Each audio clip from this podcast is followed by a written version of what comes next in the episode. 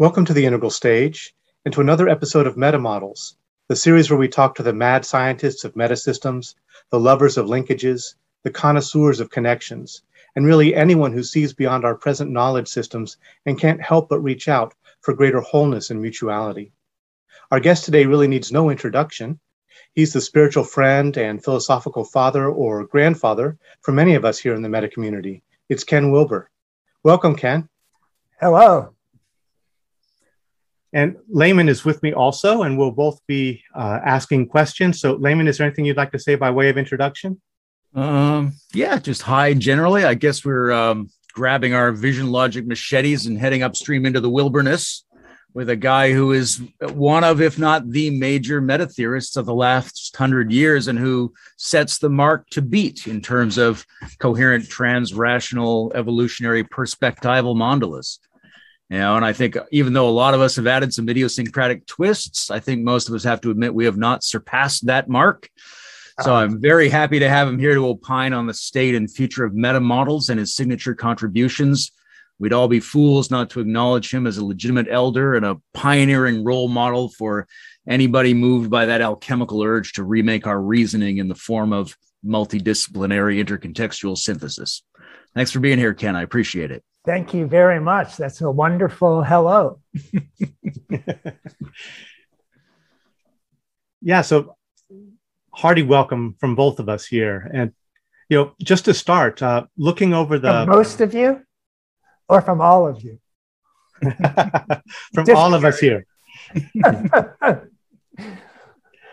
Yeah, so looking over the, the past fifty years from the publication of Spectrum of Consciousness and some of your early essays in the Journal of Transpersonal Psychology, right, um, all the way up until now, what would you say has been the, the guiding impetus or drive behind your work, that, that call that's been inspiring you all these years and the, the end that you most wanted to see achieved?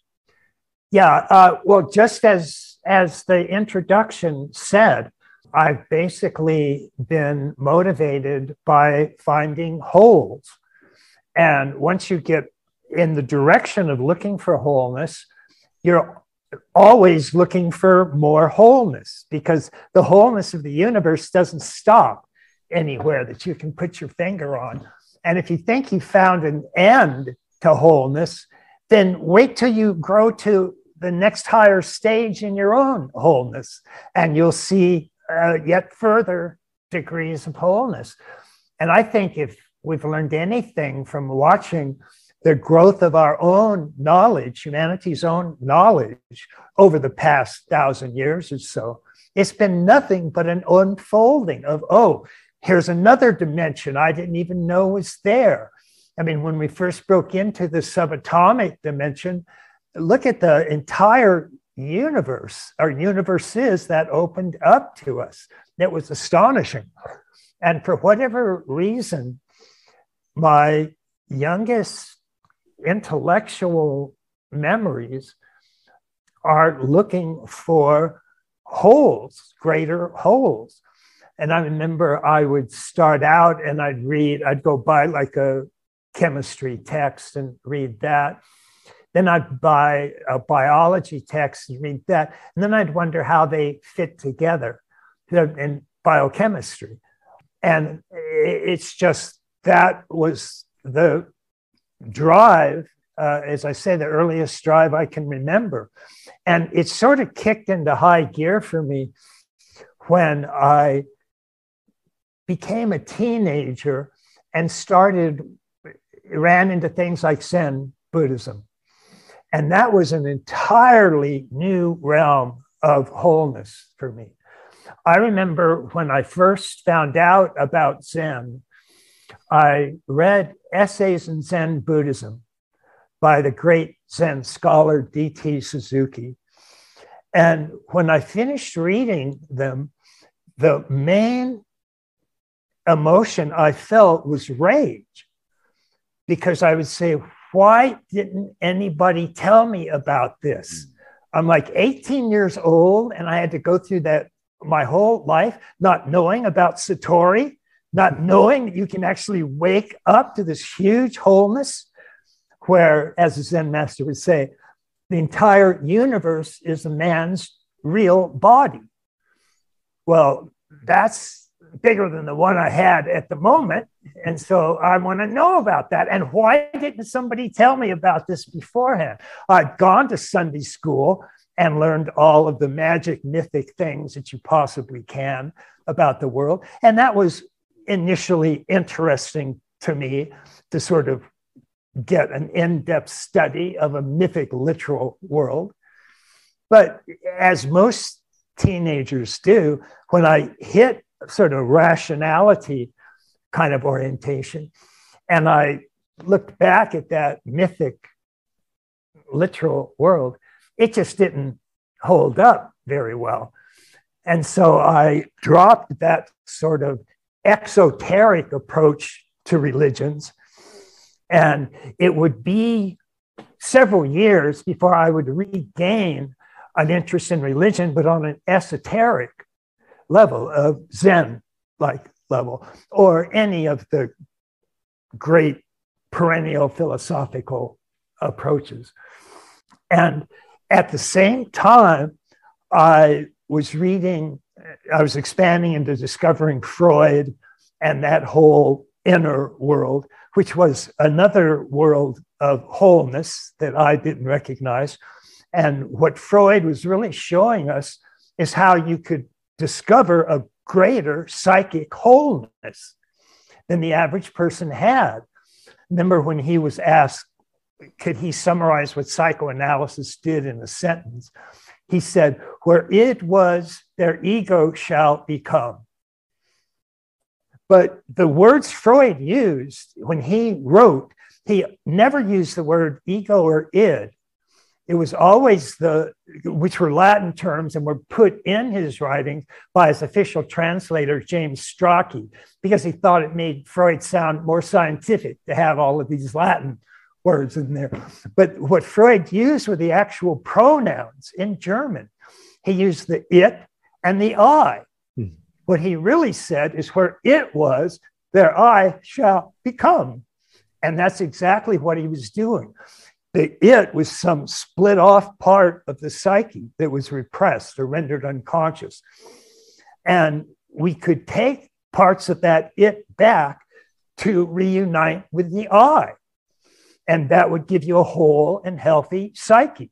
So that was another type of wholeness.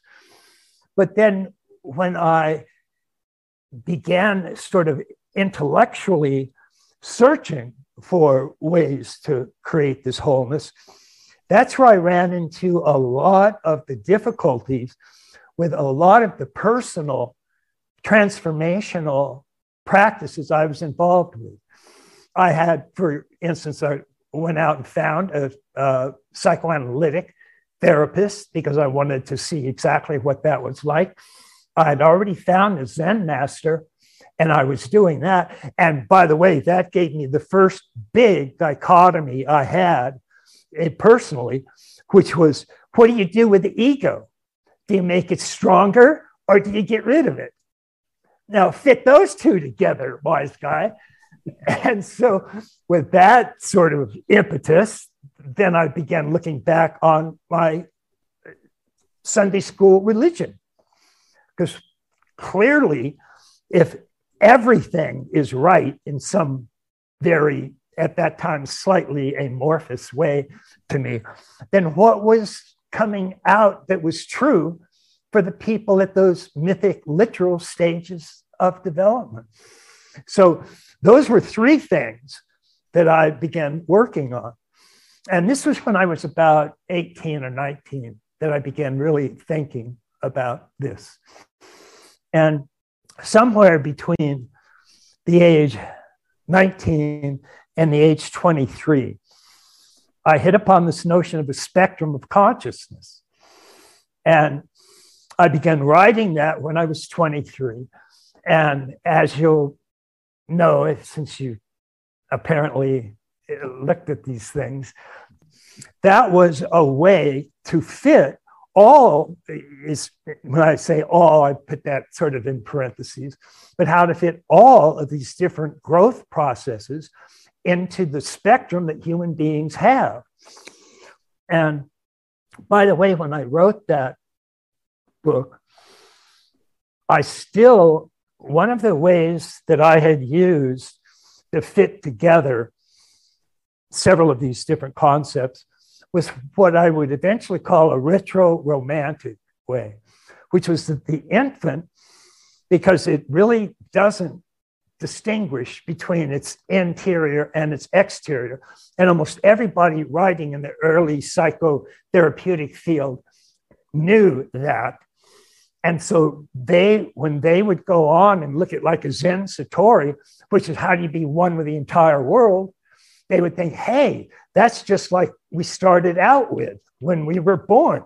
We were one with everything. But unfortunately, what virtually none of the retro-romantics saw is that everything literally meant the material body of the infant was one with its material world that it could see and touch. And that was it.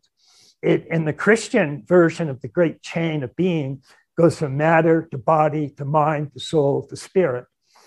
And so it's really just the body not being able to distinguish itself from the exterior world of matter. So as Piaget himself put it, the self is here material, so to speak. And that's what it was. It was a dual, not non-dual, but a dual fusion, undifferentiation type of experience. And so how that's when I eventually hit the stages of growing up, the actual developmental sequence that did end up going roughly from matter to body to mind to soul to spirit. Then I could understand how the first stage was a, a, a unity with those early stages, the body one with the material world. And that was, well, because of that understanding, I was very open to the romantic version of what humans go through, which is we start out whole and one with everything. Then the nasty ego and thought comes along and breaks it up. So we're moving to an alienated existential stage. And then the bright ones that would work their way up that far would see that you can actually go further into a Zen Satori or an ultimate unity consciousness. And when I got that understanding, then that sort of cleared up my romantic misconceptions about it. But I, the reason I brought that up is I wanted to say that when I wrote that first book, when I was twenty-three, when I wrote Spectrum of Consciousness, I still had that general romantic view in mind. I was continuing my study of developmental psychology, and I was getting it more and more precisely what was actually happening. And at that point, it really became clear to me that it, it wasn't according to the romantic viewpoint, and that we really did have this expanding spectrum of consciousness that continued and did so in a relatively schematic fashion. So it did tend to go from matter to body to mind to soul to spirit. And as I studied the perennial philosophers more and more, I got a really clearer understanding of what those stages were actually were. And so Yogacara Buddhism has five senses, and then it adds the sixth sense, which is the Mano Vijnana, or the mental level. And then above that is the manas, or the actual existential existence of a separate self. And then beyond that, the um, vijnana, the ala vijnana, the alaya, the all mind consciousness. And so that let me increasingly see that when most or virtually all of the traditional meditation systems were drawing their levels of consciousness, they all were fairly coherent, that they all went from a very small self to a larger one, to a larger one, to an ultimately infinite one. But in Spectrum of Consciousness, wherever I got near to talking about the mind of a child or where this all started, I'd notice that I would just stop and veer around the topic. And so I, it was like I had some part of my mind was always looking not only for what was there, what was true, but it was somehow fairly highly alert to what wasn't true. And I never really noticed that until Shambhala asked me to bring out a first version of my collected works. So I had to go back and read everything. And that's when I particularly noticed that aspect of the work that I've done. So relatively content with the fact that, I mean, I know some writers that they write a book and two years later they'll say, no, nah, I don't believe any of that anymore. But I probably can stand by close to ninety percent of the stuff I've written. Uh, and that's always made me feel an interior sort of satisfaction. Um, nice. But it all came out of that initial impulse to find wholeness. So your life is this um, journey of discovering new forms of wholeness and working to put things together that might otherwise seem contradictory. Right. I, I'm curious where you see open challenges or opportunities for people to do that same kind of thing moving forward. Like, right. If you were, if you were starting out now, what right. would be the problems you'd be trying to solve that other people might want to be working on? That's um, a similar-ish question that you've asked me in different ways, uh, one or two times in the um, manual of today's discussion that you sent me.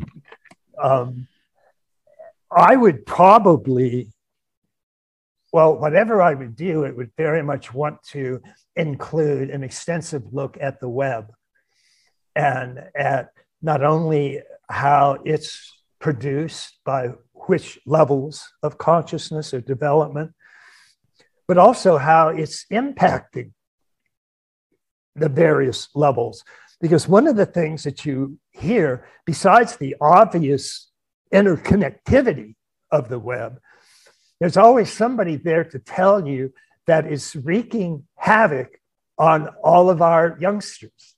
All of our early adolescents have an increase in anxiety, an increase in clinical depression, a higher rate of suicide than any previous generation. So that would, I mean, I obviously, I, I think about it a lot and have ever since I've heard these kinds of statistics, which has been at least ten years or so. But if I was writing today, I would, I would almost start from that point of view, because it really did, when the internet first came up, it really did open an entirely new world to us. And it has its own areas of wholeness, and it has ways that those areas get split up and divided and polarized. So we've got an enormous polarization in this country now. And most experts point to, well, it's somehow related to the web. I'm not sure exactly how, but all of our heavens and all of our hells in the web age are connected to the web. So I would definitely start with that. I'm always looking for different areas of wholeness that can be included. And particularly if there are any pathways through that area that themselves show increasing degrees of wholeness. In other words, there's a developmental sequence through it. And since development, as I use it, is really just another name for evolution, and since the discovery of evolution has pretty much marked the modern era, and so when we look at our universe today, um, most experts see it starting, actually starting with the Big Bang. Of course, there are some areas, we'll talk about those, I think, in another question, that include like multiverses and so on. But we certainly don't deny the process of evolution that was set in motion with the Big Bang and just continued now through, well, if you look at the Great Chain of Being again, even from just the Christian terms, it went from matter to bodies to mind. So we're about two-thirds of the way up the Great Chain of Being. So that does mean, if we just stick to this version of the Great Chain, that some place in our future, it might be fairly quickly, it might be one hundred years or two hundred years or more from now, but will be its soul as an average level of most human beings growing up. And then at some point, we'll return to spirit, if the great traditions uh, have anything to say about that. If that does happen, I would see it sort of the whole point of this spectrum, this Great Chain of Being, is that spirit starts out sort of all by itself and it's just the only thing in existence. And then it blows itself outward and it steps down a degree when it does that. So out of spirit comes soul. And then continuing that thrust, out of soul comes mind, out of mind comes body, and out of body comes matter. And when matter actually came into pre-existence or in the involutionary strain, then pow, the material universe blew into existence.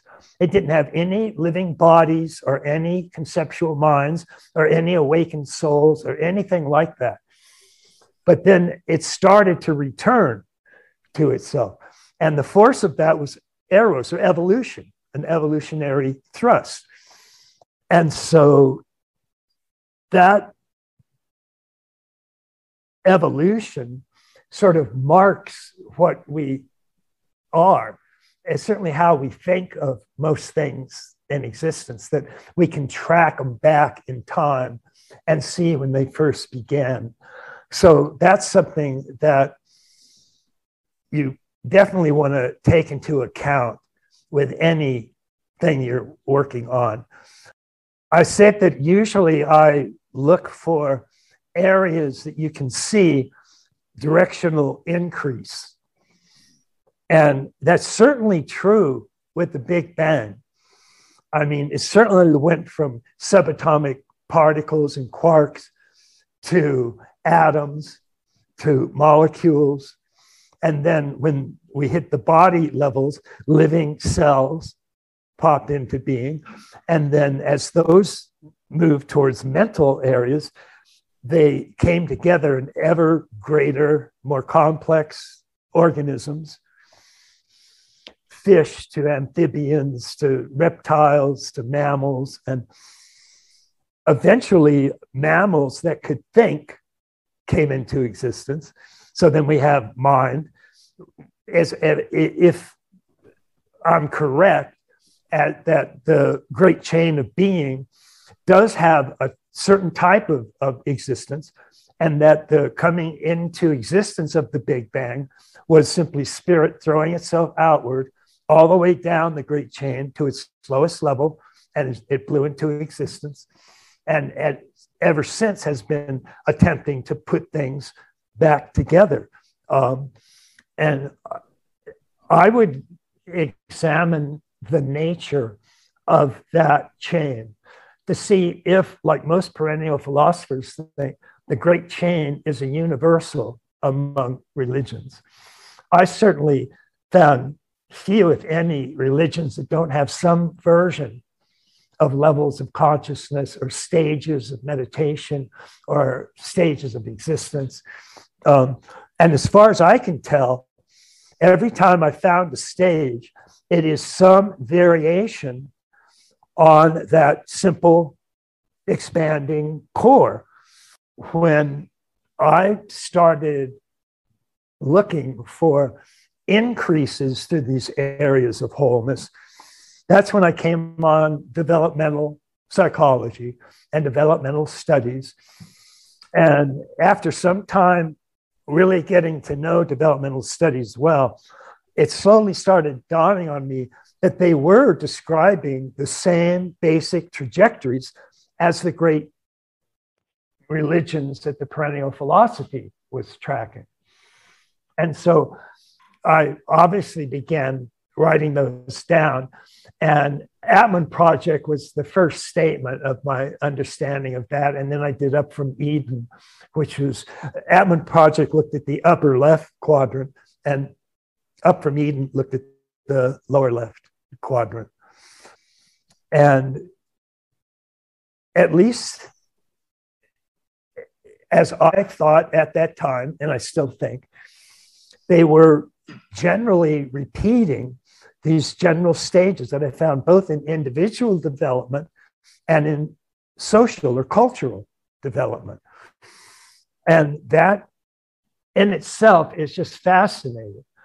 And it's sturdy enough that most of the great perennial philosophers who worked on this stuff found the great chain of being to be one of the central components that they could work with. Author Lovejoy, in his book, The Great Chain of Being, pointed out that it was one of the, if not the most widely spread philosophy in human history. And I think that's very largely true. Postmodernity, of course, trashed all of that, except postmodernity itself does come from a very identifiable stage of development. Um, but they don't think so. So, but it's enough to indicate to me that this great chain has some sort of, well, if we were to describe it in today's physics, it would be some sort of morphogenetic field that it's following. And for some reason, that morphogenetic field has a certain constancy to it. And having constant fields don't interrupt any major chain of thinking today. There are several physical constants, for example, that anybody that accepts science or physics acknowledges. There are several universal forces, strong and weak nuclear, gravitational, electromagnetic. Uh, nobody seems to object to those.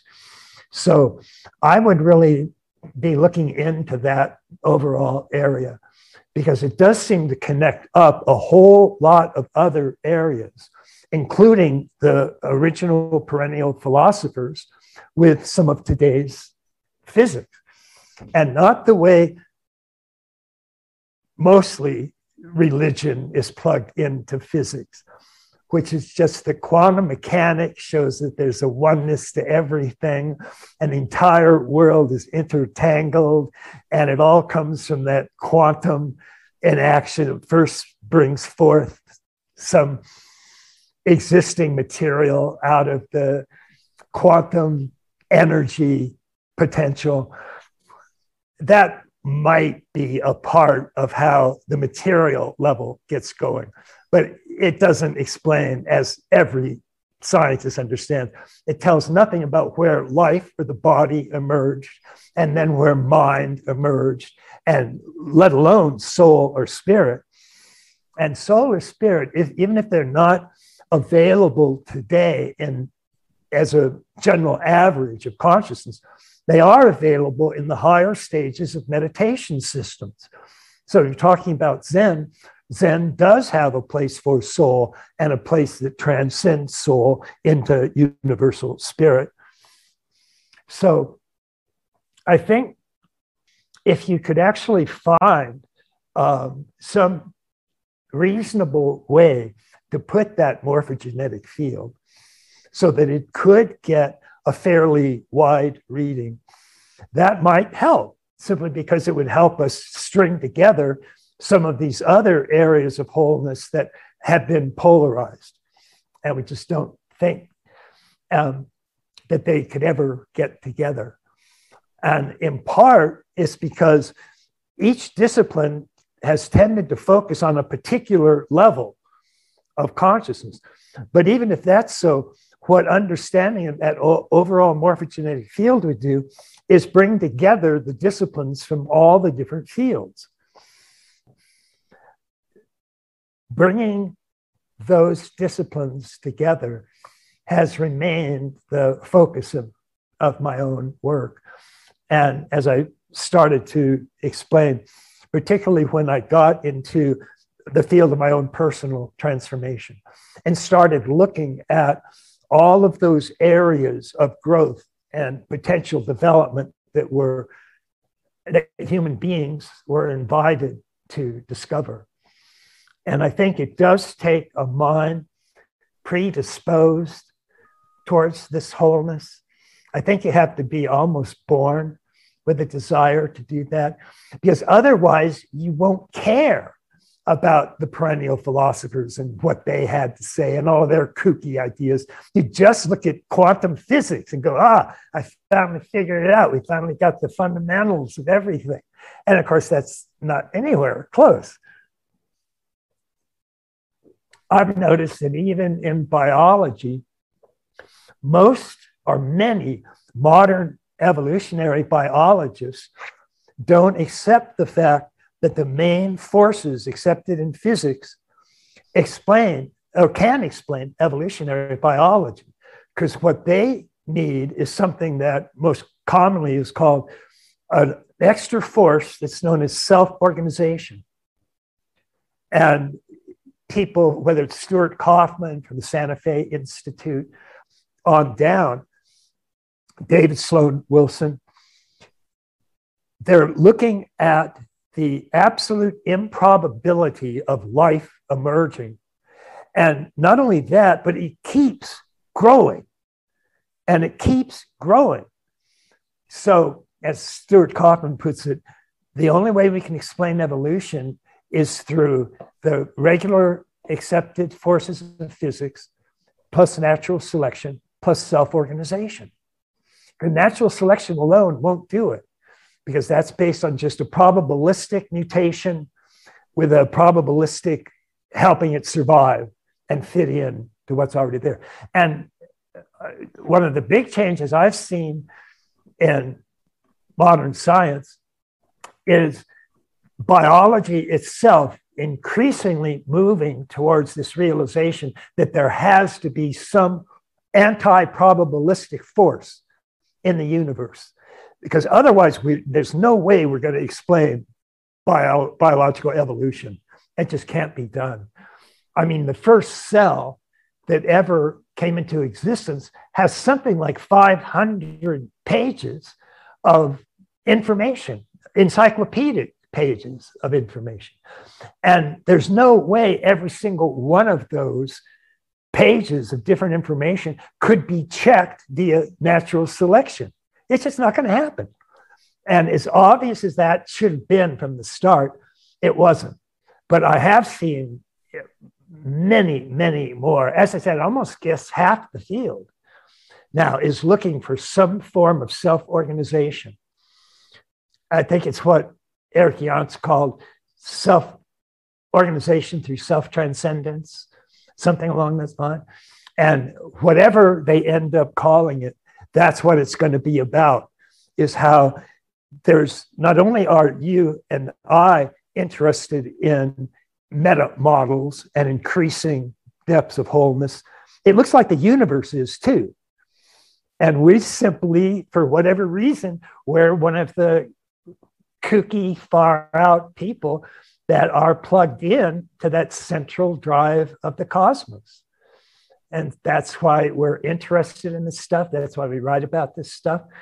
And once you find it and you keep looking, you can find it in a lot of places. Like I now refer to the five areas of the aqua or integral framework as growing, uh, waking up, growing up, opening up, showing up, and cleaning up. And all five of those areas have an inherent drive towards more wholeness. As I said, even psychoanalysis, Freud is working to help people plug into that. Um, even when he and Jung went their separate ways, It was his initial forays that got Jung and Alfred Adler and Otto Rank drawn into that, because he stated at least part of the story so clearly and forcefully that a lot of other minds could plug in and agree with him. And then most of them ended up going their separate ways, almost all of them into areas of greater wholeness. So, well, that's, I guess that's enough for that one. Thank you for that. I'm, I'm going to tell my relatives in Texas that my unprofitable interest in metamodels is just part of the evolutionary imperative. Excellent. So, yeah, in the, the broader integrative meta community that seems to be forming in recent years, there's been a lot of concern recently around two related issues. Uh, the meaning crisis, as people are struggling with alienation and, and loss of connection and sense of purpose, and also what they call a sense-making crisis, as we're wrestling with the epistemological challenges of the internet age and rampant disinformation and misinformation and so on. Um, so from an integral perspective, how do you understand the difference between making meaning and making sense?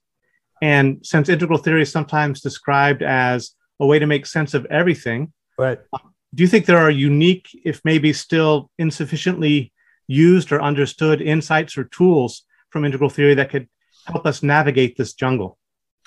Well, I, I yeah, I, I, I think so. One of the things that I've never myself understood was just how sense-making and meaning-making, according to the people that are using those terms, how do those terms fit together?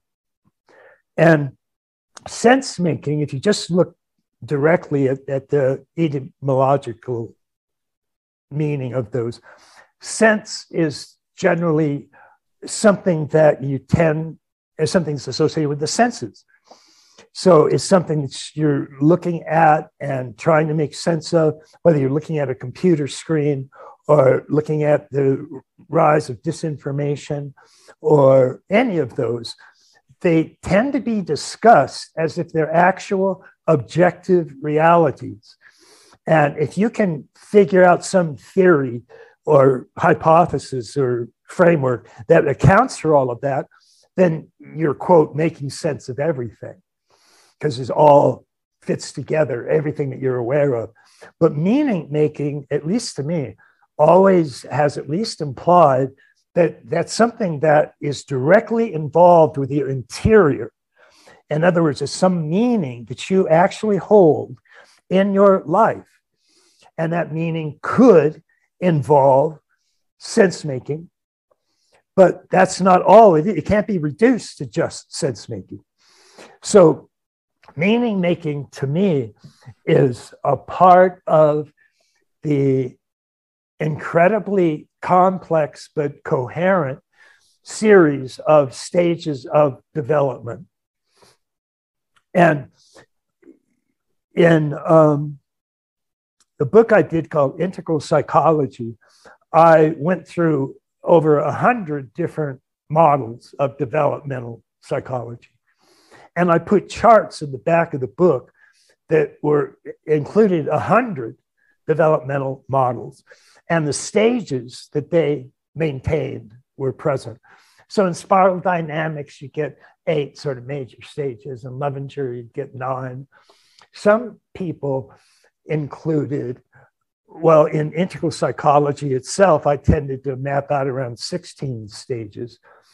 I've seen models that include higher stages, but sixteen were the largest number that I thought, at least at that time, and I still think, the largest number of stages that had a decent amount of evidence to support claiming they exist. But many models, the average is roughly six to eight models, six to eight levels. And some just included three or four. Like a simple four-stage model was egocentric to ethnocentric to world-centric to integral. And those cover all of the bases fine, It's just not much detail. So if you get down to detail, you find, again, sixteen or more um, stages that you can map out to show the full scope of growing up. And part of what those large number of stages do is they develop a meaning, because that, starting after the first earliest stages, first two or three stages in a sixteen stage model, starting there, the child is almost always trying to make meaning out of its world. And oftentimes that means making sense out of it, because that's largely the world they live in, is the world that their senses are attuned to. But as they continue growing up, they start thinking and semantic types of narratives, and those all have meaning. And they, it's just the nature of this evolutionary sequence is that as you get to a higher stage, each higher stage, I say, uh, transcends and includes its predecessor. That's actually one of the ways that the universe holds together. If you ever think about how does all of this stuff move forward in time, it either all stays at the same level of complexity, in which case the moment there was the Big Bang, it would all have been over, because it would, it would just stay at the same level of complexity that the Big Bang gave us, which was just almost nothing but this long, large stream of subatomic energy. But because we continue to transcend and include, transcend and include, and that's true even of matter to body, to mind, to soul, to spirit.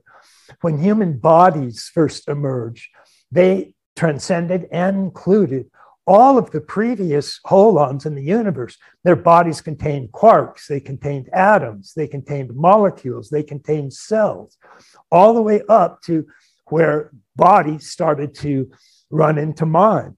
And that's when they pumped out of the evolutionary stream into existence.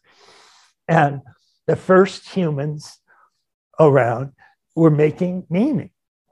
They were also trying to make sense, because they had to exist in a sensory world. They, that snake will kill you, that buffalo tastes good, wh whatever the kind of knowledge is. But all of those were also involved in meaning-making systems. And those, of course, got more complex and more capable of being disturbed. And so you, as soon as you had a psyche, fairly soon after that, you had psychopathology. You had things that were going wrong, usually in their meaning-making system. And so that meaning-making, as it continues up, does continue to go through all of the environments that are brought into existence with each level of consciousness or level of development. And those become really crucial, especially when humans began self-reflecting and brought up a self-reflective philosophy, which seemed to happen in its first great initial unfolding in Greece with Socrates, Plato, Aristotle. By the time you get to that degree of mind, you have people self-consciously working on what does the world mean in terms of what meaning structure can I use to hold this together? And so you would have people plugging in to various environments and then trying to explain what they saw, what they came into contact with. So Plato worked on transcending into the soul or even spirit. And that's what he came back with to explain with his mind. And he gave a, a brilliant, to put it mildly, um, explanation of the universe coming from these fundamental archetypes, the fundamental forms. Aristotle wasn't so inclined, and so he became the first great empirical scientist, uh, somebody who categorized all of nature and divided it up into categories and talked about them in just brilliant fashion. And he also got into meaning-making systems, so he would write on morality and ethics and so on. Um, but all of that is understandable to me as a meaning-making system, but not just a sense-reflecting system. So I know sense is used in a little bit broader way than just the sensory world. But it does seem to me that that's what people that put forward sense-making, that that's one of the realms that they're focusing on when they write about it. There's what makes sense to me. Oh, let me see. This makes sense, and this makes sense. And oh, even what I'm seeing on this computer screen makes sense. Um, But meaning is a more complex system, and it is more subtly defined.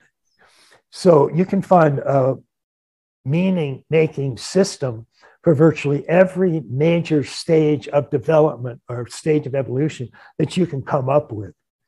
And that's one of the ways that you can tell it's a different stage, is it makes a different meaning out of the world. And that's part of our self-development, and it's part of the world that we reflect. So I would just, for people that want to keep using those terms, I'm fine with them. I'm fine with making sense of everything instead of making meaning for everything. But at least the ways I hear sense, making sense explained, it always includes some meaning structure that the person's trying to get across, and yet they're not accounting for that meaning structure. I wanted to ask how you, how you think about cognition, because there's this really interesting argument that you have in your work, Uh, where the cognitive line always comes first because you can't emote about or dance with anything right. unless it's part of your reality. Right. And on the other hand, people are always looking at how much of our intelligence is subconscious and behavioral and doesn't necessarily show up in terms of what the conscious intellect can recognize. So when you're thinking of cognition, what are you thinking of? How specific or how general is that? Well, I liked one of the ways that you put it when you asked that question. Should cognition be understood as analogous to the pattern recognition capacity of the working stage intellect, or, and this is the part I like, should it be understood more generally as an often unconscious or heuristic ability to work with patterns that it may not be able to consciously detect and expect? And I think that's a part of how far down consciousness goes, and that that's what it's doing even when we don't know it. When we do know it, then we do start to sort of reflect on what it can do, and then it does become, in a sense, the main carrier of that knowing capacity. That's why I always appreciate it when very highly developed systems of waking up, like Tibetan Buddhism, refer to Rigpa, which is their highest non-dual cognition. Describe what Rigpa actually is. They'll say it's an ongoing knowingness. And that's, in a sense, exactly what it is. So in that sense, it's the same as your sense of I amness or the witness. Uh, and both of those are transpersonal ca- capacities or aspects of consciousness, cognition in that sense. So, yeah, I, well, I don't think I have to say any more about that. it's clearly one of the reasons that I say cognition is necessary to cognize virtually any of the other multiple intelligences, is that it does seem to be the aspect of human beings, as far as we can tell, if we just list out, okay, what capacity does a human being have? It has a capacity to feel, capacity to think, a capacity to whatever. And we take cognition and we take all of these capacities of humans back as far as they can go. Cognition is one of the ones that goes back further, if that's the correct way to put it, than, than any of the others. And so even when it's operating in us in a subconscious fashion, as it's growing and developing, it is the first one to push through any capacity to turn back on itself and self-reflect.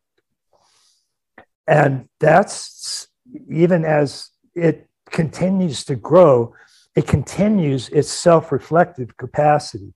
And that's what you see um, Piaget talking about as it moves into from pre-operational cognition to concrete operational cognition uh, to post-conventional cognition, which is thought, thinking about thought.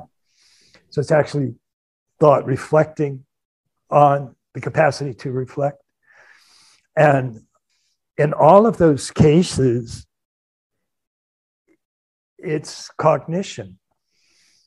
And I think that makes a certain metaphysical sense, in that you have to, for to have a being coming up that's going to go from a subconscious state, which virtually all the rest of the world and most animals are, to a self-conscious awareness, to a transconscious or superconscious transcendence of self-awareness. It could have been Uh, th th that cognition carries us through all three of those realms. It could have been any other feeling or capacity that we had. It could be what we call feeling. And I mean, it's just, it has to start somewhere. And a good place to start is a really foundational place. And that is what cognition turns out to be.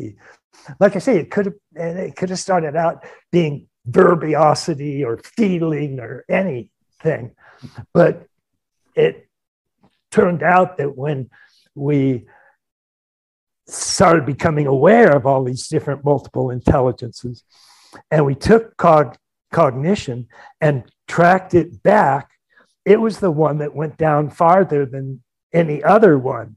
And so that's how we ended up recognizing it as being necessary to recognize the other um, strains or multiple intelligences or capacities that we have.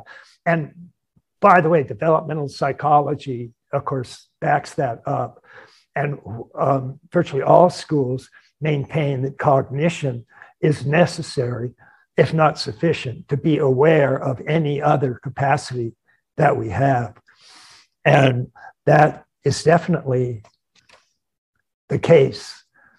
And so, yeah, I think that's what cognition turns out to be. Thank you. Uh,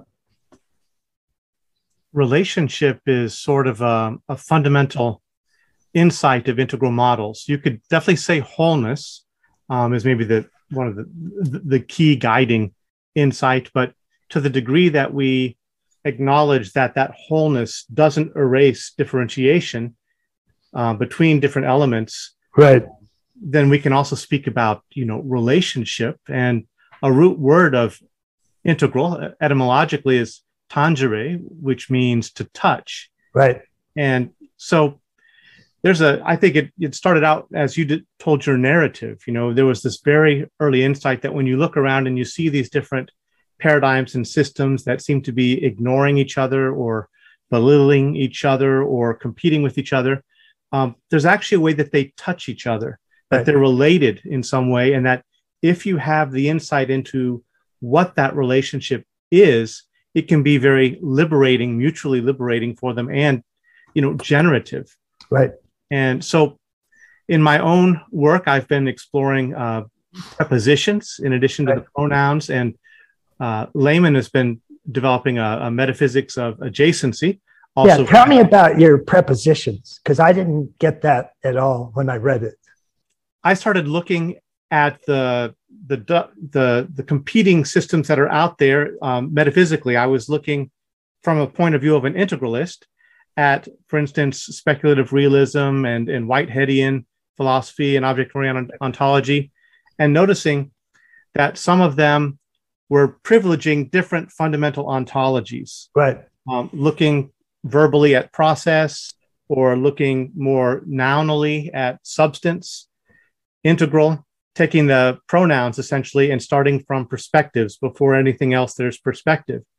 And I started thinking, what if we expand that? Are there other metaphysics that are grounded in some way in the parts of speech? So looking around, I found adjectival philosophies, the, the, the philosophies of appearance, the ontologies of appearance, of Vasubandhu and, and people like that. Um, there are adverbial, uh, where it focuses more like on modes of becoming, like Spinoza or, or even Whitehead, some, some aspects of Heidegger. And more recently, there have been a lot of philosophies focused on prepositions as that which prepositions the arising of anything, um, and, and establishes a kind of relational vector in the appearance of things. So Bruno Latour, Suriau, uh, Michel Serre, a, a lot of people are looking at what if we start from the fundamental insight into relationship, and, and, and prepositional relationship is that which prepositions the arising of different kinds of phenomena. So there's a privileging of looking at the different ways things touch, intersect, they're with each other, they're through each other, they're as each other, they're, you know. So I started exploring that, and uh, kind of Layman and I both have a, a sense that the integral model itself right. turns on a prepositional insight of the, the togetherness, the alongside-edness yeah. of these domains. Did you, in those schools that you just mentioned, when you were first studying them, did you find any of them that you thought were just totally wrong? They got everything they said wrong? No. No. Okay, that tells me something right there. And what my inherent belief is, and you had a question about critical realism, and I think I would adjust the way my position was presented in that question just a little bit. It's true that when I say critical realism is based on an external uh, ontology, or yeah, that that I did mean that, but it's not just an exterior viewpoint. The way I tend to look at it is not that that. Uh, in other words, I'm trying not to prioritize any quadrant. So I'm not trying to prioritize subjective over objective, um, because I think to do so would be to miss a fair amount of what we're aware of. And my fundamental belief is that all stages of existence have four quadrants, at least. And that, in a sense, um, those can be subdivided by taking one aspect, like subjective versus objective, and looking at each quadrant through that lens. If you do that, you get eight zones. It's fascinating to me that although there is almost always some sort of interior or upper left or subjective process that occurs whenever you're knowing some, whatever external reality you're knowing, that that external reality is not simply created by that subjective dimension. If, if for no other reason than too many you can communicate with too many other people about almost any idea you have and get across the general idea that you're talking about. Because even if they haven't looked in that particular area of the universe that you have seen, as you discuss it, they'll get little hits off it. And that's because there's something there that they're hitting off of. And it, it, how can we describe it? Well, that's, I don't know that we can. That's sort of the general idea. Uh, I've previously explained that there's sort of a great morphogenetic field. And I think in a sense, that's one way to metaphorically categorize it. And that's why you can actually have these models of development and so many other people plug into them and understand what you mean. And if you actually, like Spiral Dynamics, Claire Graves, if you actually test people, you're going to test them by making up a subjective question, asking them this question. They're going to subjectively think about it. Those are all subjective things. And then they're going to answer. And when you compare all their answers, if you're trying to come up with a developmental model, you'll look for how they grow and become stages of usually greater wholeness or greater something or other. Something changes from one stage to another. And that can be, those studies can be usually repeated. And to the extent they are repeated, I think they're bouncing off of some level in that great morphogenetic field. But you can't just say the subjective creates that morphogenetic field, because it's really there in some sense. I believe that. And, but you can't just say it's only nothing but existent. It's just a complete objective existence, like science tends to believe everything that it examines is an objective reality. And by that, they almost mean a sensual reality. And so empiricism means you have a blank slate and a blank mind until something's put in front of you, and then you register it, and that starts creating your whole subjective system. That's just as lopsided to me as the reverse is. So that's thinking, oh, the subjective realm is entirely created by this non-changing, ever-present exterior, or vice versa. The subjective is the opposite of being created by that. So um, I think in terms of relationship, what we're especially talking about is the lower quadrants, the left hand and the right hand quadrants. Now, in a sense, that's very true in a broad sense, because what the lower quadrants are is effectively individual holons in the upper quadrant coming together to form a greater holon. And so if you say relationship is prior and is nothing but the primary reality that exists, that's in a sense overemphasizing that, because each holon has agency and communion. So it has its own autonomy, and every holon that I can find is in some sort of relationship. And so even the upper right atom is has subatomic particles that are in relationship. And no atom exists on its own. It's almost always found either with a group of other atoms to make things like a star or something, or it's a part of a molecule and in itself has a visible relationship, which are with other atoms. So I think, well, and, and then you can, what empirical science tends to do is to emphasize just the agency or autonomy part of something. And that's why when ecology, for example, comes along and runs into biology, there's always been a sort of subterranean fight between them, because the ecologists are, they know that these individual atoms and individual trees are all part of a larger ecological system. And that's how they think. Individual biologists tend to think just the individual, just the frog, and we can look at just the frog all by itself.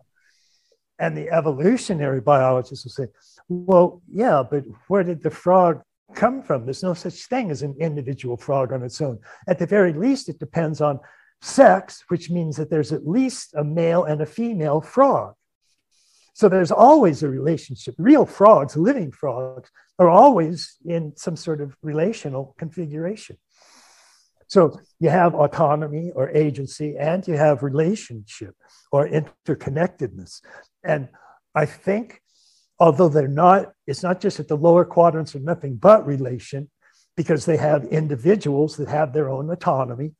And it's not just that the upper quadrant are just individuals with their autonomy, but the way they tend to interact and break down in the real world is that every autonomy has some sort of relationship.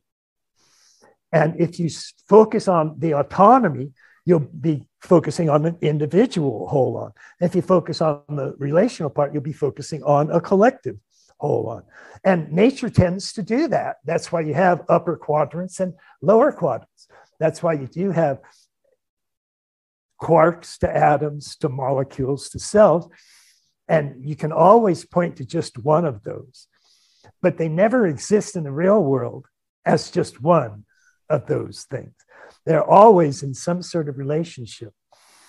And as usual, when people come upon one of these major aspects of reality, like the first ecologists when they were studying biology and said, wait a minute, there's a whole system going on here. And ecology came out as a separate field of study. When people notice those kinds of important differences in the world, because the mind does often focus on one thing, they can often end up latching on to that one important thing they've seen. And because that's what they think about, they try to make a metaphysics out of that one thing.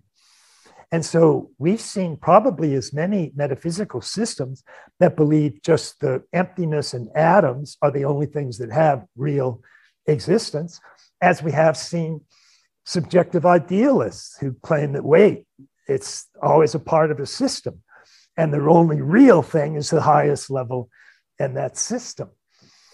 So um, I think relationship is at least half of the system that I've pre presented.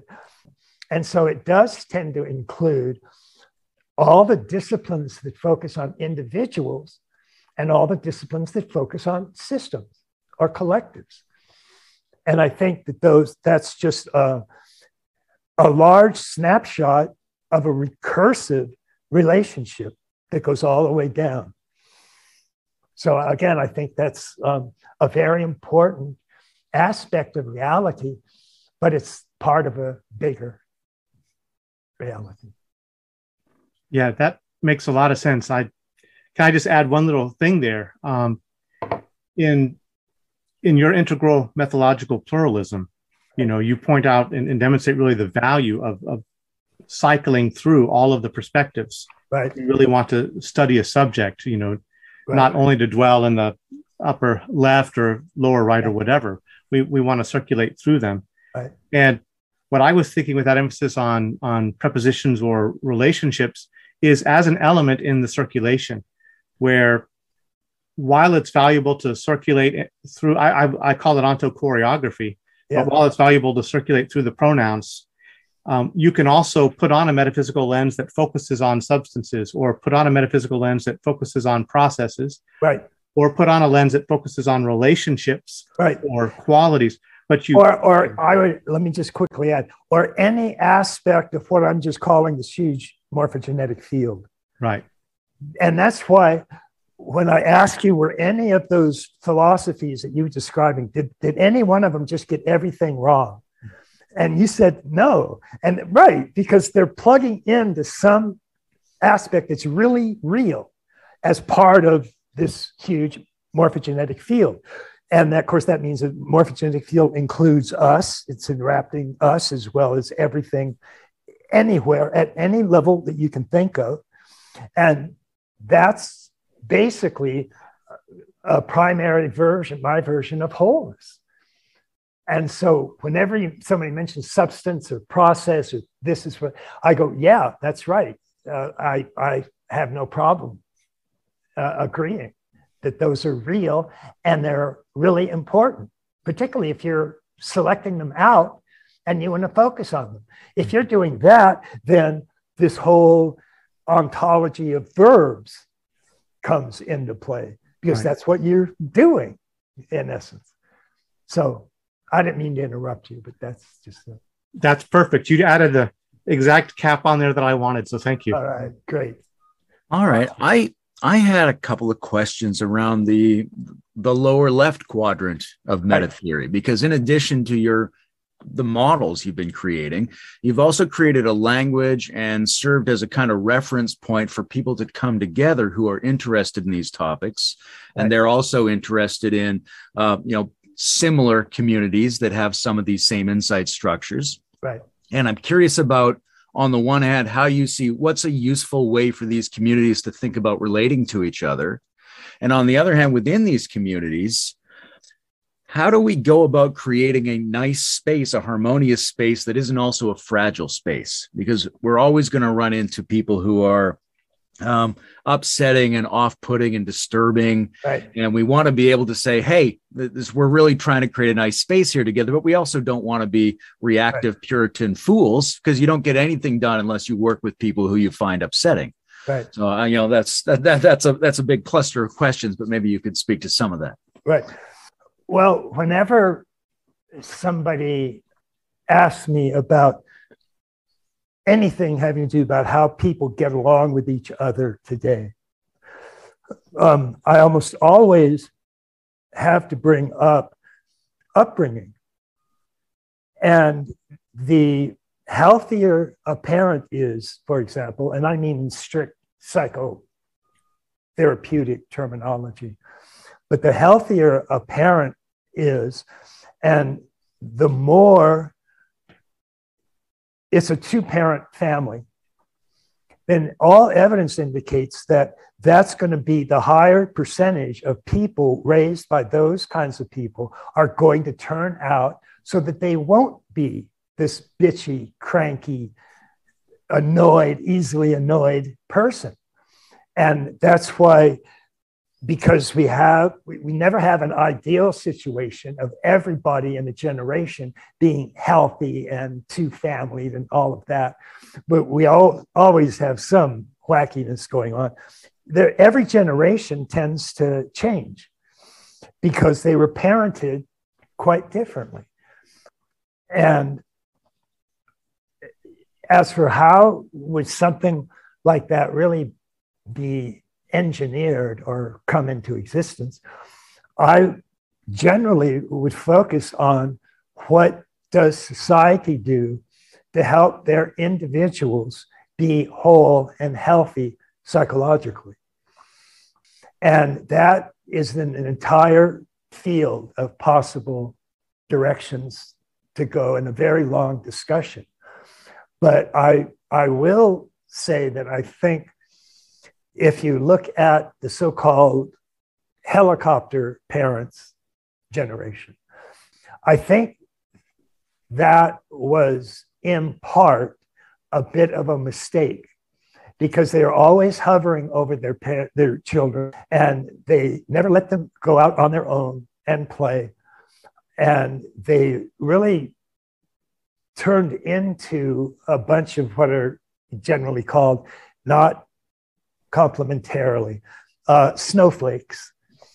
But this generation that's just is so uptight and concerned about being offended by anything that they turn into constant, they're the ones in college that's always shouting down people that they disagree with.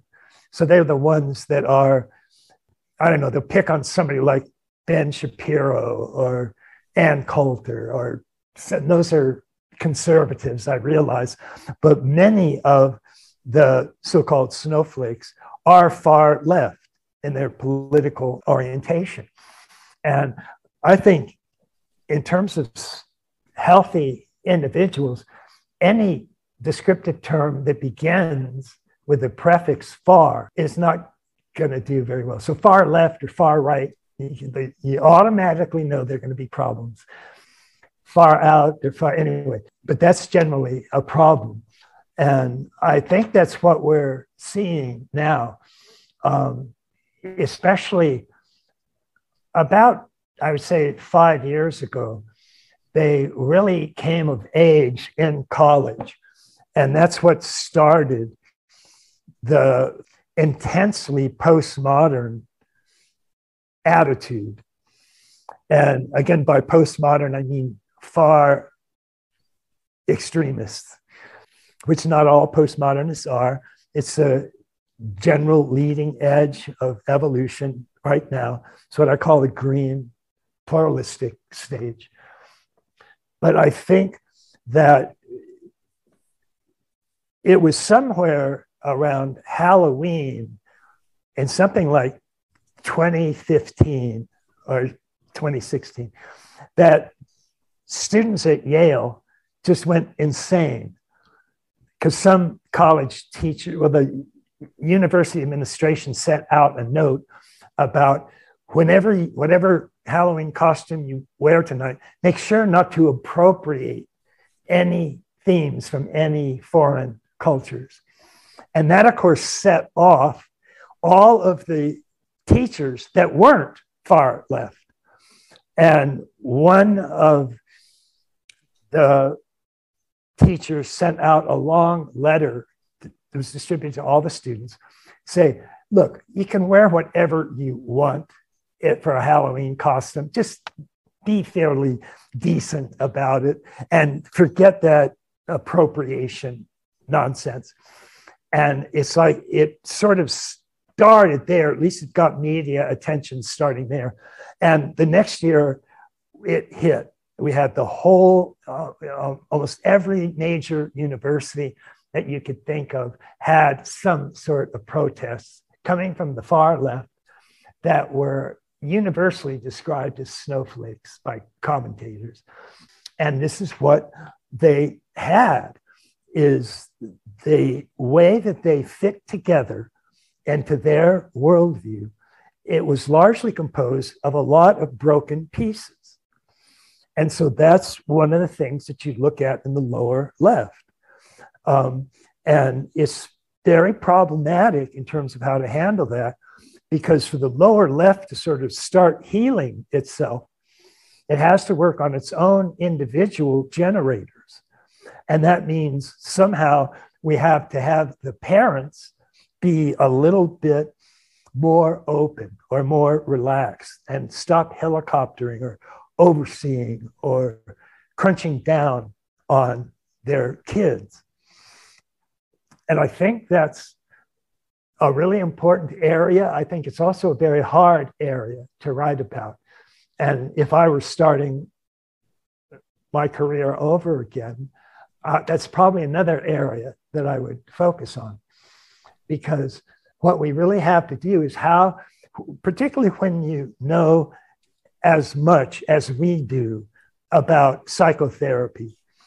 And again, there are a lot of schools, different schools in that, but a lot of common areas that are agreed upon.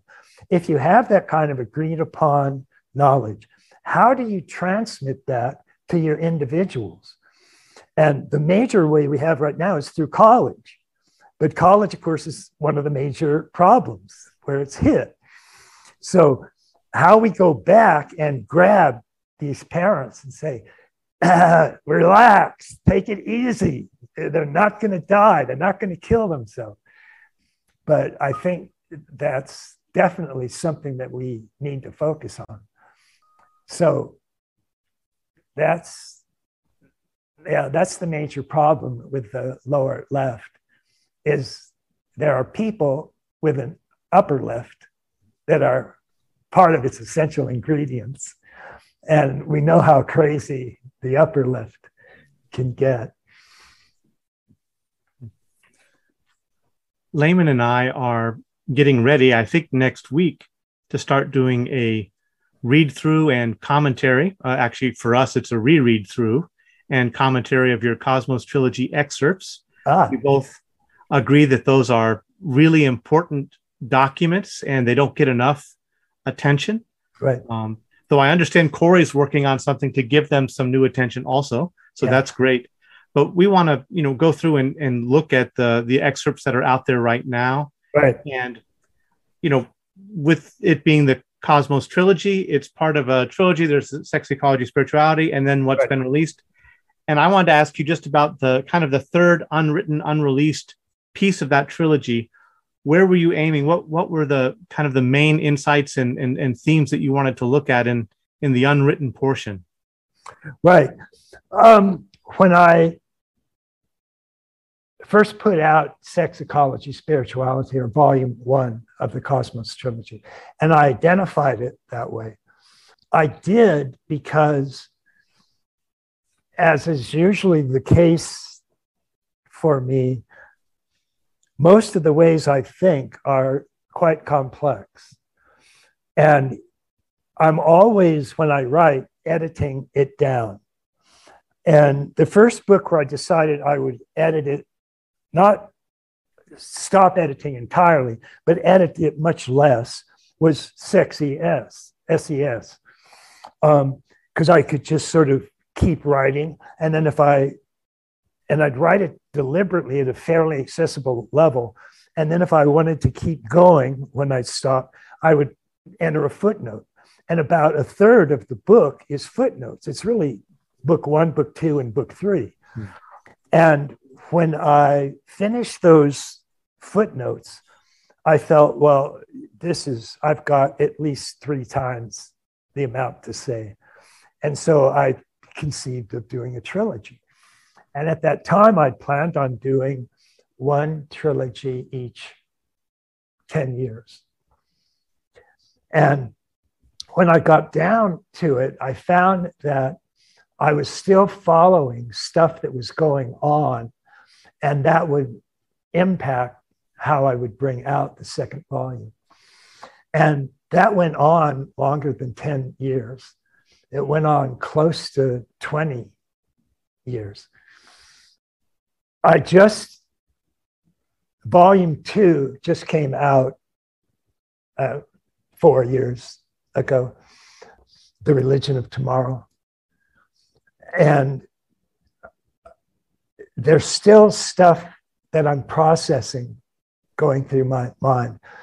But I can tell you, so I'm still waiting for the time when my mind fills up enough that it says, okay, you've got a book. And it generally does that. It's done it for thirty books. I just wake up one morning and it says book, and I go, oh, fuck, what am I going to do? Um, but it hasn't quite said book yet. But I, what I intended to include were a lot of what went into the excerpts. And I think I call them the excerpts from volume two. But they're, in, in a sense, what was going to go into volume two or three. So um, a fair number of the topics that are dealt with in volume two were ones that I ended up making reference to or bringing into existence by writing about them one way or another. So the eight zones, for example. And that's became fairly clear to me as I kept trying to add up the various really significant epistemologies there were in the world. And I found that four certainly would said a lot, four quadrants said a lot, but because one of the ways I was looking at, at these quadrants was through a subject-object lens. And that's how I was dividing up this particular large morphogenetic field. It also had dawned on me for some time that that was a recursive movement, and I could keep applying it. And when I did apply it to each quadrant, I got an inside and an outside, or subjective and an objective approach to the data that was handed us by the main quadrant, zone one of the quadrant. And I think that's still very true. I think it's possible, or even likely, that anybody who is working specifically in one of those zones, zone five or zone seven or any one of them, is also still recursively thinking about it. So you can have not just the subjective of subjective events, but subjective reflecting on subjective, reflecting on subjective. So you can have twelve quadrants if you wanted to push it down that far. But I did find pushing it down one more level to make eight zones was enough to cover many more of these epistemologies that I recognized were present and were important. Um, and so that's a topic that I've covered a fair amount in uh, writing since then. And I didn't cover everything I wanted to say about them. And so I, some discussion of the eight zones is planned for volume three. Another area that I'm covering quite extensively is the culture wars. Mm. Um, and what has become fairly obvious to me is that if you're just looking at where political systems primarily spring from, when Orange Universal Rational first came into existence as a major force uh, in humanity, was basically during the Enlightenment. So a good way to track when they came into existence is, when did we get rid of slavery? Because ethnocentric mythic membership levels, they're fine with slavery. And that's why virtually every great religion that is produced didn't have any trouble with slaves. So, I mean, as Thomas Sowell, that great Black public intellectual, put it, Christian monasteries had slaves, Buddhist monasteries had slaves, virtually all of them had slaves, because their center of gravity, no matter where individuals, how high up individuals go, their social center of gravity was ethnocentric. And that's an us versus them mentality. And if the slaves are part of them, that's fine. Aristotle doesn't object to slavery. Plato doesn't object to slavery. Saint Paul says, obey your master and love Jesus Christ. That's it from Christianity? Really? That's what you're going to tell me? If I'm, thanks so much. That's so helpful. So they were coming essentially from an amber ethnocentric mythic membership stage. When the orange rational stage started to emerge in a fairly widespread way, that's when we actually got rid of slavery. Because the fact that orange had emerged on a fairly wide level meant a lot of people had moved from ethnocentric into world-centric modes of awareness. And so when they saw the agency of one person being owned as property by another person, they were outraged the way nobody had ever really been outraged previously in world history.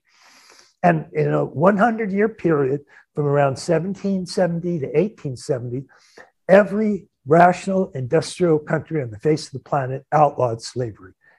Every one of them. And that nothing like that had ever happened before.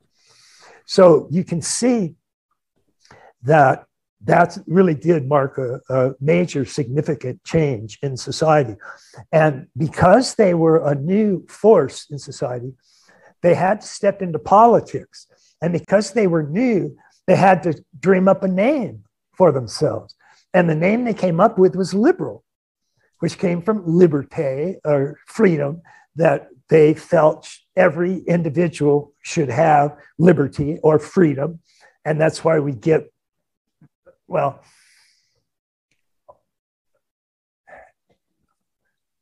men would often write treatises on the world rights of man. And that's when the whole notion of every human being on the planet having equal rights. Again, that just wasn't common view. The previously was still ethnocentric. Oh, if you're Christian, you're going to heaven. If you're Hindu or Buddhist, I'm sorry, you're going to hell. That's just the way it is. And uh, I'm, it's not my idea, it's God's. So all of a sudden, the liberals came along, and they predominantly were coming from the rational, universal stage, orange stage of development. And they tended to think in those terms. And that's why they were looking for world-centric rights.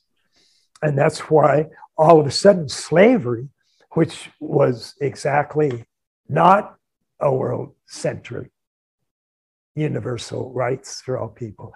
That's why that was the first time that humanity actually objected enough to it to outlaw it and simply get rid of it. I mean, think, that's just two hundred years ago.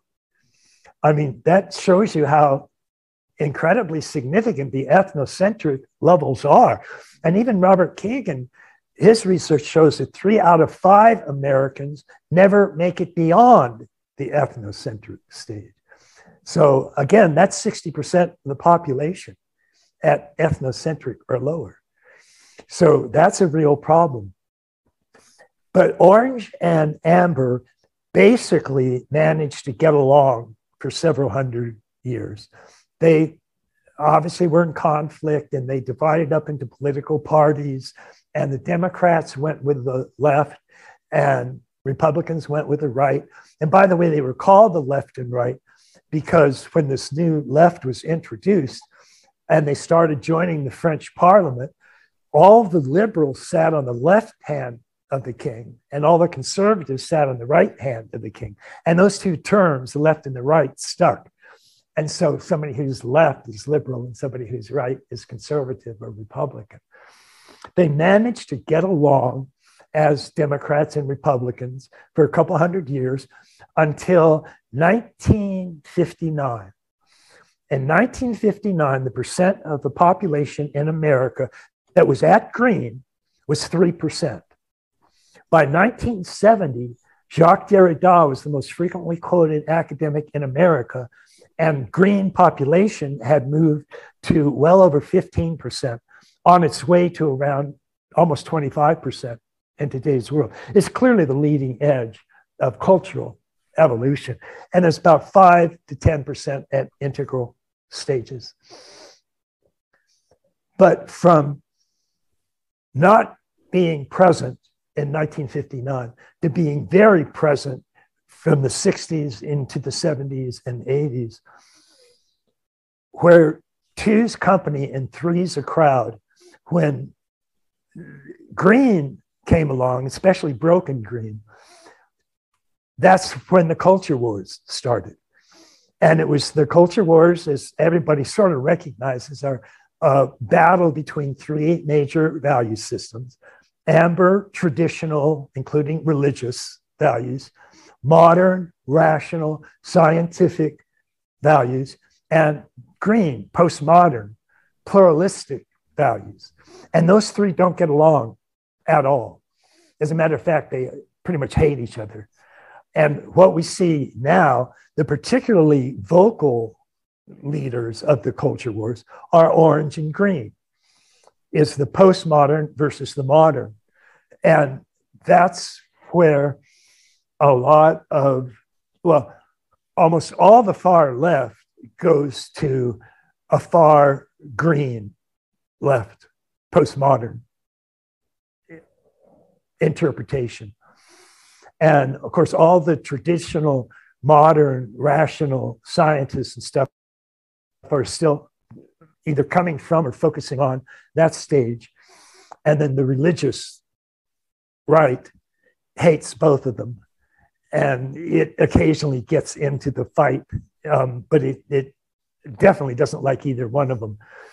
And the people you see, because the far left is sort of taking the lead in the culture wars, when people come along and make a sort of a big fuss, it's almost always somebody, even though they're often coming from an integral stage and they're trying to pull together green and orange, because the thing mostly getting stomped on is orange rationality, objective truth theories.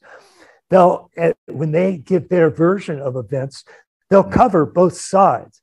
But because orange is almost never heard from, when they people hear the orange side of their view, um, they'll almost always pitch them as conservative. And orange is, is moving towards the traditional level, because green is the leading edge level, and therefore orange becomes something that you should conserve or hold on to. Um, so just going through the culture wars and looking at how green, far left, uh, interprets all of these things, and looking at orange, rational, you could call them old left compared to the new left at green. But old left, original rationalists and original liberals, the, whenever somebody comes out and presents, um, becomes sort of well-known, like Jordan Peterson, he's always interpreted as being to the right. And that's simply because there is this leftist, this far left or new left orientation. And in comparison to that, he appears more on the side of old left, or even since Republicans also moved up a stage. So you have the old right, or the original Republicans stayed at amber, but a lot of them are new right, so-called Wall Street conservatives, or conservatives that are very vocal about free speech. Free speech is an orange-generated amendment, because that they're into freedom, they're liberté. And the new left doesn't like old left values at all. So they not they don't really like free speech.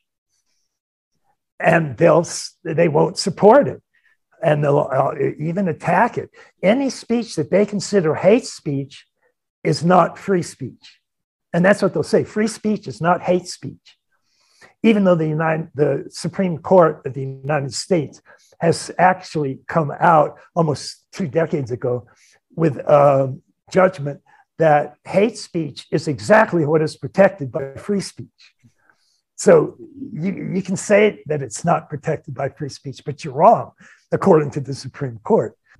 That's, uh, I'm getting off on the culture wars.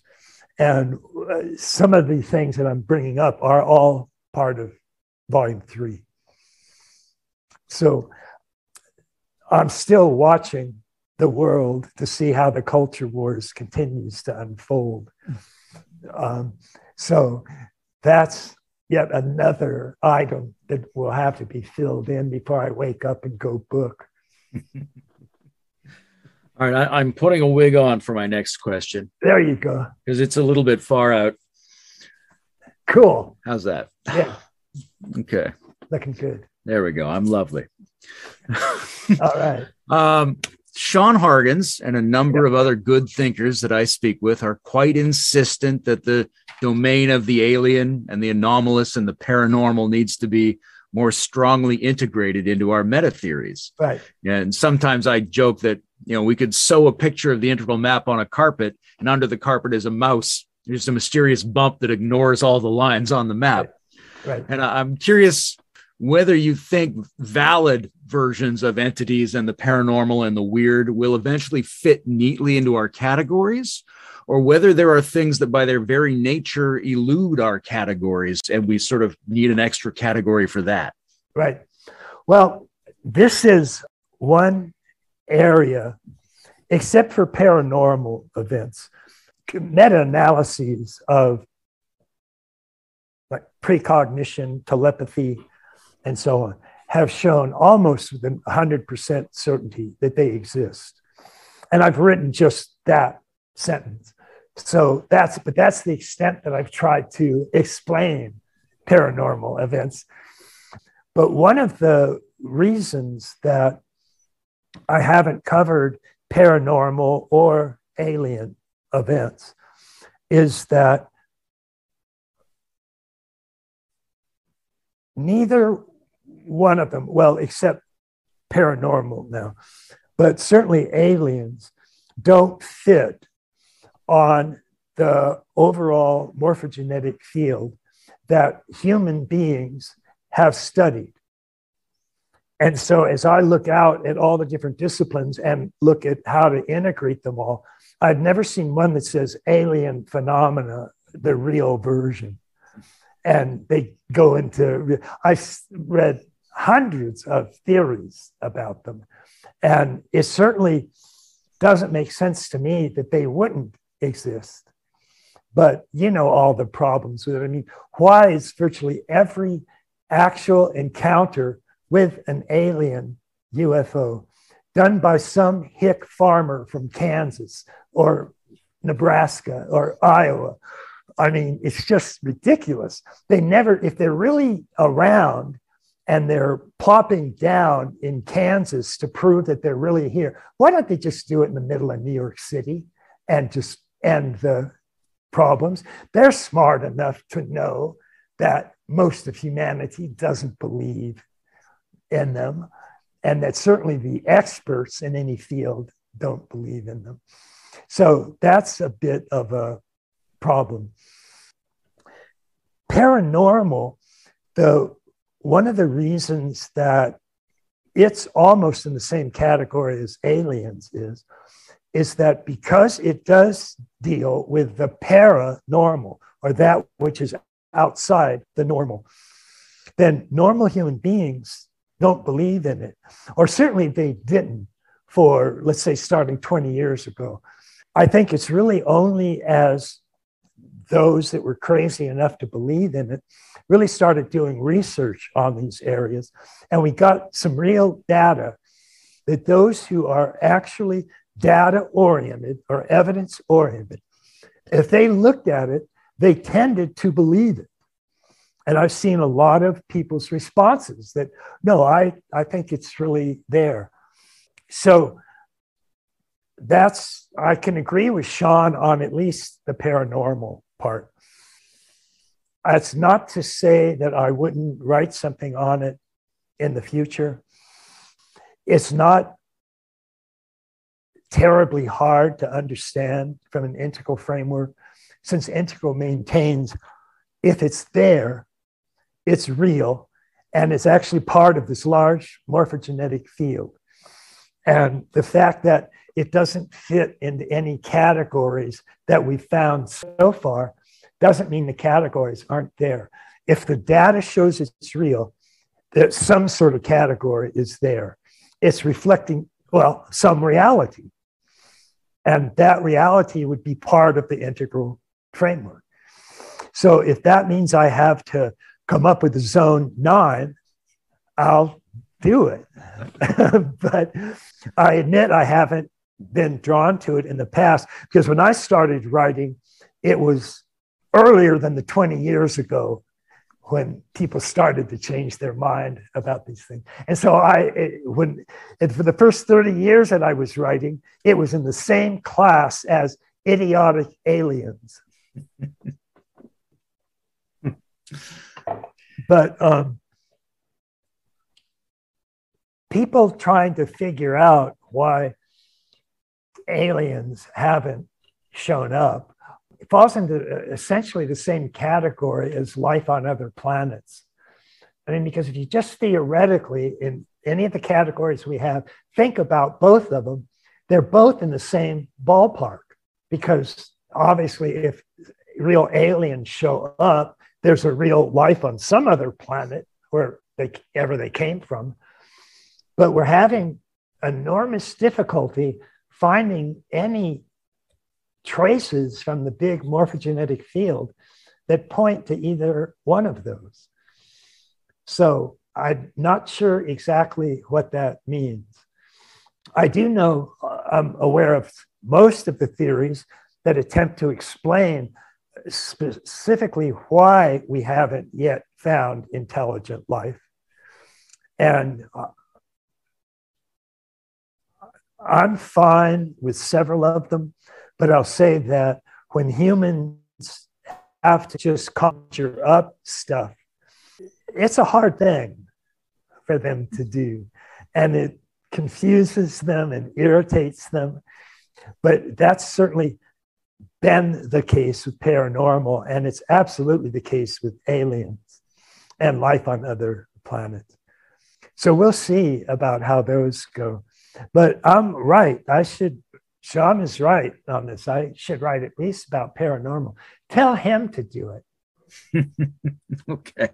He's good at using integral stuff to write on new things. So tell him to do it. In your excerpt G with your discussion of the subtle energies, you go in that direction a little bit. Um, yeah. yeah, yeah I think that's and that's, um, that's something that, I mean, once you get introduced to there being at least one sort of subtle energy, and if you get into Zen or any of the perennial philosophical practices, you run in to some sort of alternate bioenergy, because almost all of the cultures where these practices originally came from had as several subtle energies. And you can't help but notice, at least believe in one of them. And so, but the more I think about, the more I've thought about these subtle energies, and especially in excerpt G, is how would I redraw the upper right quadrant if I were trying to show all of the energies that each of those individual holons were associated with? And what you get from the traditions is that there is a subtle range of energies, as I indicated in, in excerpt G, and they do tend to be corresponding to the levels of consciousness that we have. And so that gives us uh, an extraordinary spectrum of subtle energies. And I tried to give sort of an indication of that in excerpt G. So because human senses don't normally perceive subtle energies, that's why they're called subtle energies. Nonetheless, if we could put on a sort of spectrum and see all subtle energies, there would everything and event existing in the material world, and there's everything that we're looking at out of our eyes right now, and touching or feeling, would have a spectrum of subtle energies that we would see. And they would start with prana and then go on up until they got to subtle energies that are infinite. And there would be some, if we saw them each, for example, in a different color, we would see everything popping up around us is rainbows. And that is always been fascinating to me. And I'm also slightly curious why more people, more experts or authorities in the various fields haven't been willing to acknowledge this area of reality. Because it could be, I mean, I could be wrong, and there might be just maybe one field of bioenergy, and that's it. And there's no other anything on the great morphogenetic field that's going to correspond to anything higher than bioenergy. And some people can sort of see bioenergy. They, there's the subtle energy layer that all the traditions maintain is around the human body to an area of maybe two or three inches. And then some of them will add, there's a thought layer on going a foot or so larger than that that goes around the bile energy. But the fact that nobody even seems to pay that much atten attention to the bioelectric energy that's actually around our human body, because you can occasionally find some people like Doctor Beck, I don't remember what his first name is, who's writing about these subtle electric fields around the human body. And he's particularly an orthopedic surgeon.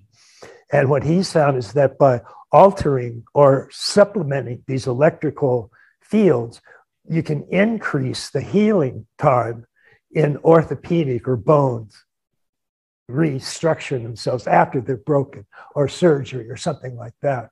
And it's the usefulness of that bioelectric field that makes me wonder, I'm assured that that part of the subtle energy is present.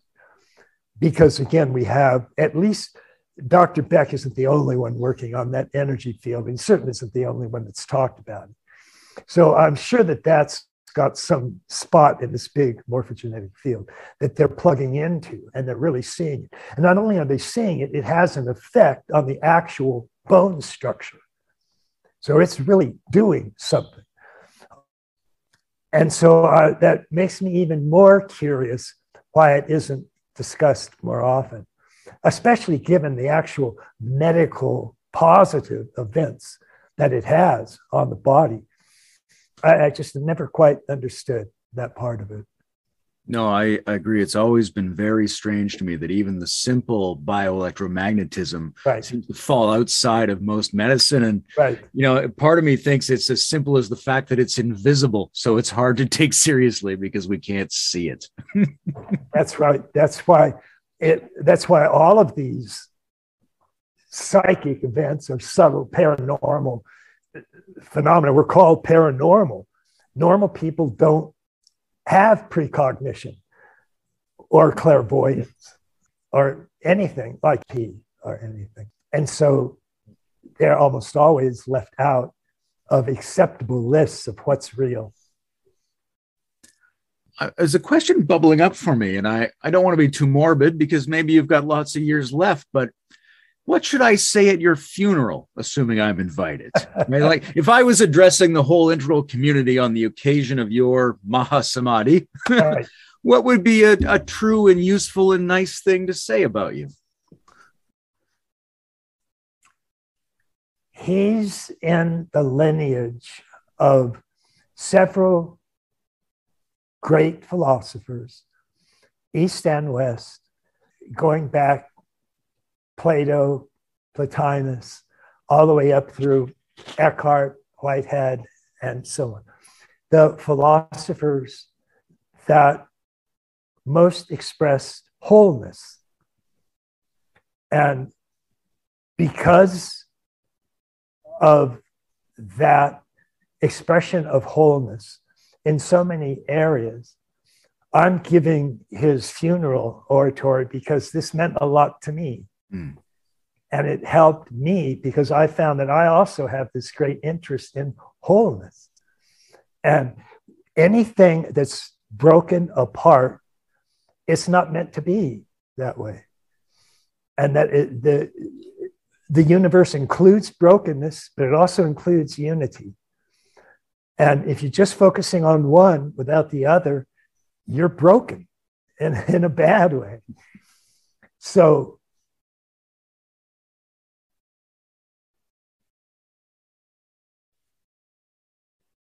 yeah, if you, you covered that general area, only better and longer, um, I, I, that would be fine. Right, some something in there, sure. Yeah. That's a beautiful question and response. And also for me, not wanting to be morbid, I want you to be here a long time. But I had a similar question looking outward, and that is a lot of, you know, uh, impactful spiritual and philosophical movements with bright figures at their center when the right figure stops contributing, is, is no longer contributing or is gone, right. All the time those communities rigidify or become moribund or or get watered down. Right. And especially if there's no heir apparent. Right. And often there isn't. Often there isn't someone with the with right. equal scope and, and and and brilliance to just immediately step in. Right. So what do you suggest to the integral community in in coming decades and centuries? How do we develop our collective intelligence to make sure that what you've unfolded with this integral approach right. remains vital, creative, and relevant? Well, make this collective approach actually collective. So many of the trains of thought or schools of thought or schools of human life that are still present now do go back to a major founder. And even if that founder didn't have an immediate, obvious successor, but it still managed to live on, it did that because a lot of people started finding value in what was said. And if they were geniuses or average people, they found value in what this person said. And they found out about it because somebody else told them about it. And that if they had any drive towards what this founder was dealing with, they would be attracted to the things that he or she wrote down about it. And so the best thing that anybody can do to see integral carry on is simply carry it on themselves and share it as they feel appropriate with anybody that they think is uh, would enjoy it. And that certainly includes doing courses on it or teaching about it or just spreading the word, basically. And I think given today's world of polarization and fragmentation that we're going through, an integral approach is an especially effective and ultimately attractive approach. And I found a fair number of academic scholars, for example, who talk about this and will even are even coming up with their own theories. Then they're saying this is a theory for the integral age, and I'll actually use that phrase. And I think that's a good indication of the possibilities that an integral framework, which doesn't have to mean every single bit of what I've written is out there and accepted and cherished and wondered about and so on, but that the general areas that the framework covers are all included in whatever form of wholeness comes up, because they're the areas that have enough markings on the great morphogenetic field to allow me to see them. And if I can see them, I would hope, of course, future humanity can see them. And so this, it, the way that they're going to get that chance is by people like Bruce and Eric carrying it on. So I'm enormously grateful for what you're doing. Well, thank you so much. We are very, very deeply grateful for you and your life and everything that you've given through your labor and your love over the years. So thank you. Uh, thank you. Yeah, this has been great, Ken. Thanks for spending some time with us. You bet. Okay, y'all. Cheers.